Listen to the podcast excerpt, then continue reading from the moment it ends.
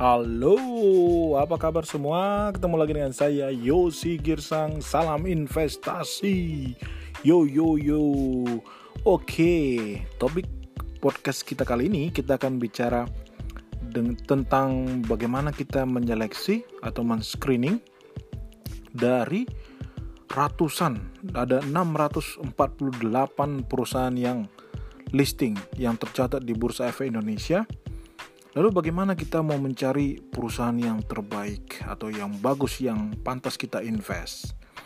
Nah, pertama kita bisa melakukan approach baik dari top to down, dari maksudnya dari atas ke bawah.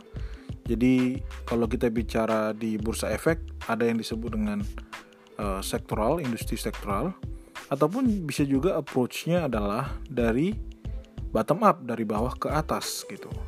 Nah, mungkin gampangnya saja karena kita tujuan kita adalah seperti yang saya sampaikan sebelumnya berinvestasi saham dalam jangka panjang, maka ada baiknya kita diskusi dulu tentang sektor apa sih di dalam uh, bisnis atau dalam industri yang bagus untuk kita invest di jangka panjang. Artinya kalau kita sudah memilih sektor yang bagus yang bisa memberikan uh, kesempatan untuk bertumbuh terus-menerus di sektor tersebut dalam jangka panjang, tentunya itu akan membantu kita untuk men-screening dari 648 perusahaan yang ada di Bursa Efek Indonesia. Oke, mungkin saya berikan informasi dulu buat teman-teman yang masih belum tahu ya. Jadi di dalam Bursa Efek Indonesia ada 9 kategori sektor industri. Ya, ada 9. Nah, apa aja itu 9? Yang pertama adalah sektor pertanian. Nah, biasanya di dalamnya itu ada sektor sek, uh, subsektornya istilahnya. Misalkan di sektor pertanian ada perkebunan, ada peternakan, perikanan dan lainnya. Kemudian sektor yang kedua setelah pertanian adalah industri dasar dan kimia.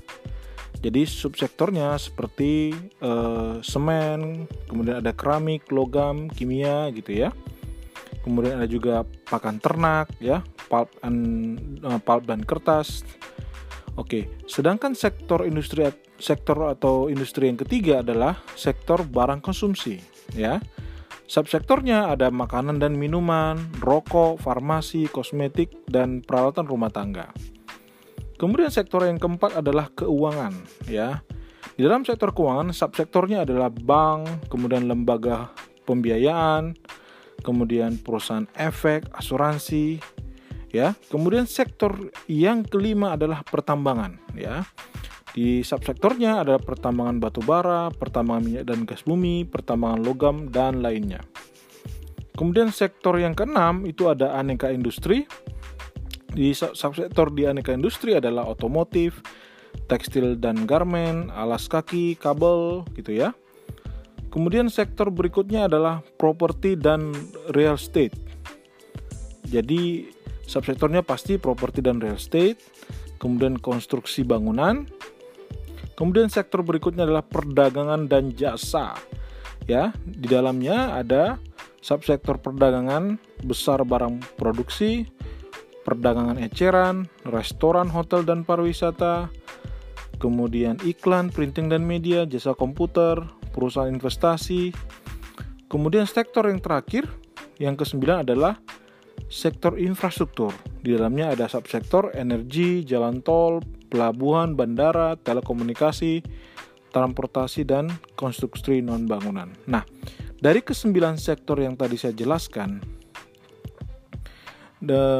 banyak analisa ataupun dari eh, pengalaman saya pribadi sendiri juga, untuk jangka panjang sebenarnya ada sektor dua sektor utama lah bisa saya katakan yang bagus untuk jangka panjang. Dan kenapa alasannya akan saya jelaskan. Yang pertama, yang menurut saya adalah bagus untuk jangka panjang dan ini banyak uh, dipilih oleh para investor legendaris dunia, misalkan Warren Buffett, yaitu sektor barang konsumsi, ya. Kenapa sektor barang konsumsi yang menjadi primadona untuk investasi jangka panjang?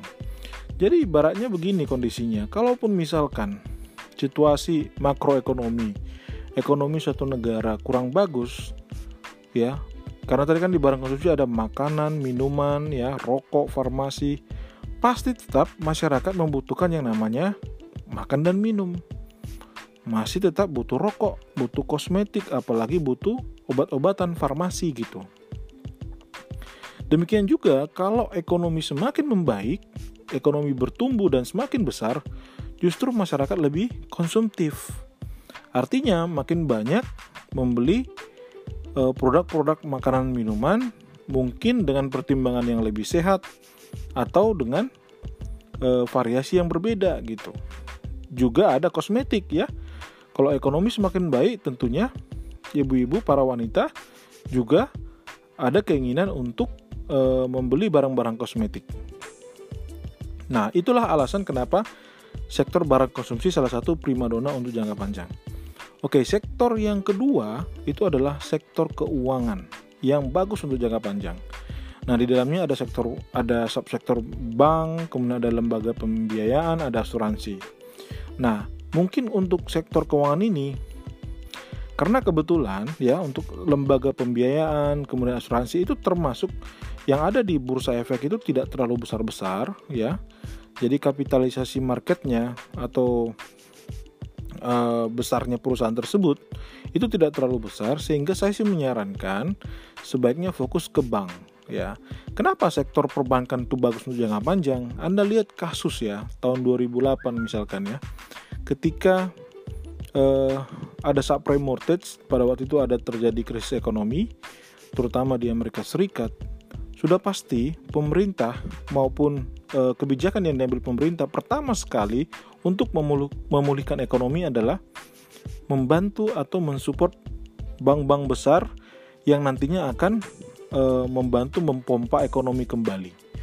Itulah kenapa di Amerika mereka ada e, quantitative easing yang bertujuan untuk memompa supaya ekonomi di Amerika bisa kembali tahun 2008 dan memberikan support atau bantuan bailout kepada bank-bank besar yang ada di Amerika. Itu juga terjadi di Indonesia gitu.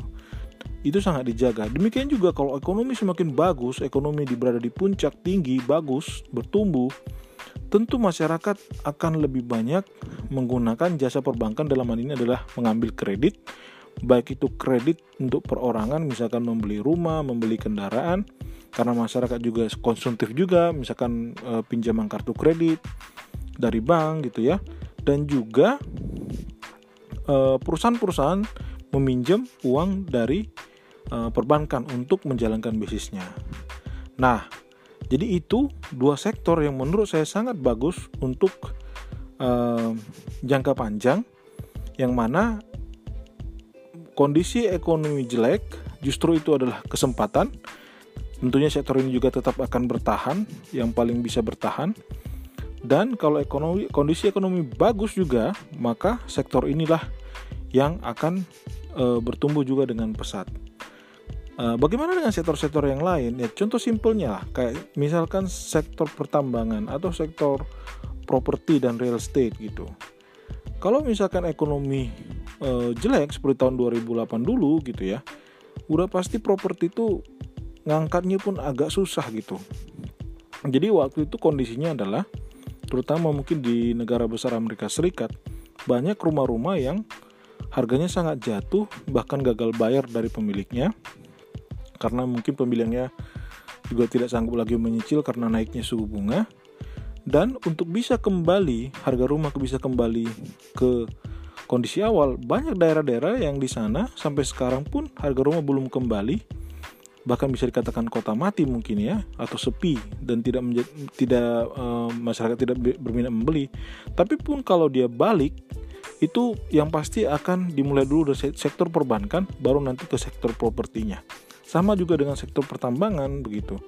Dia punya siklus sektor pertambangan misalkan batu bara yang menyebabkan uh, perusahaan itu berimpact dan sangat bergantung kepada harga batu bara di pasar internasional. Oke, itu dulu tipsnya. Diingat sekali lagi ya, sektor yang bagus untuk jangka panjang dari lebih dari 5 tahun sampai 10 tahun, bahkan 15 tahun itu adalah yang pertama sektor barang konsumsi ya, yang di dalamnya ada makanan, minuman, eh, rokok, farmasi, kosmetik, dan sektor yang kedua adalah keuangan khususnya perbankan. Saya kasih contoh ya, apa aja perusahaan yang di dalam sektor e, barang konsumsi makanan minuman. Misalkan ada Unilever, UNVR, ada roti ya yang menjual sari roti kalau Anda tahu, Indofood, mie instan sangat terkenal, ada produknya banyak juga yang lain. Ada Citato seingat saya ya. Terus kemudian ada Ades ya itu air minum ya. Aisa ya. Kemudian ada Ultra Jaya, ULTJ. Nah, di rokok itu ada HMSP, Gudang Garam, GGRM, ya. Kemudian ada farmasi, ada kimia farma, KF, ya.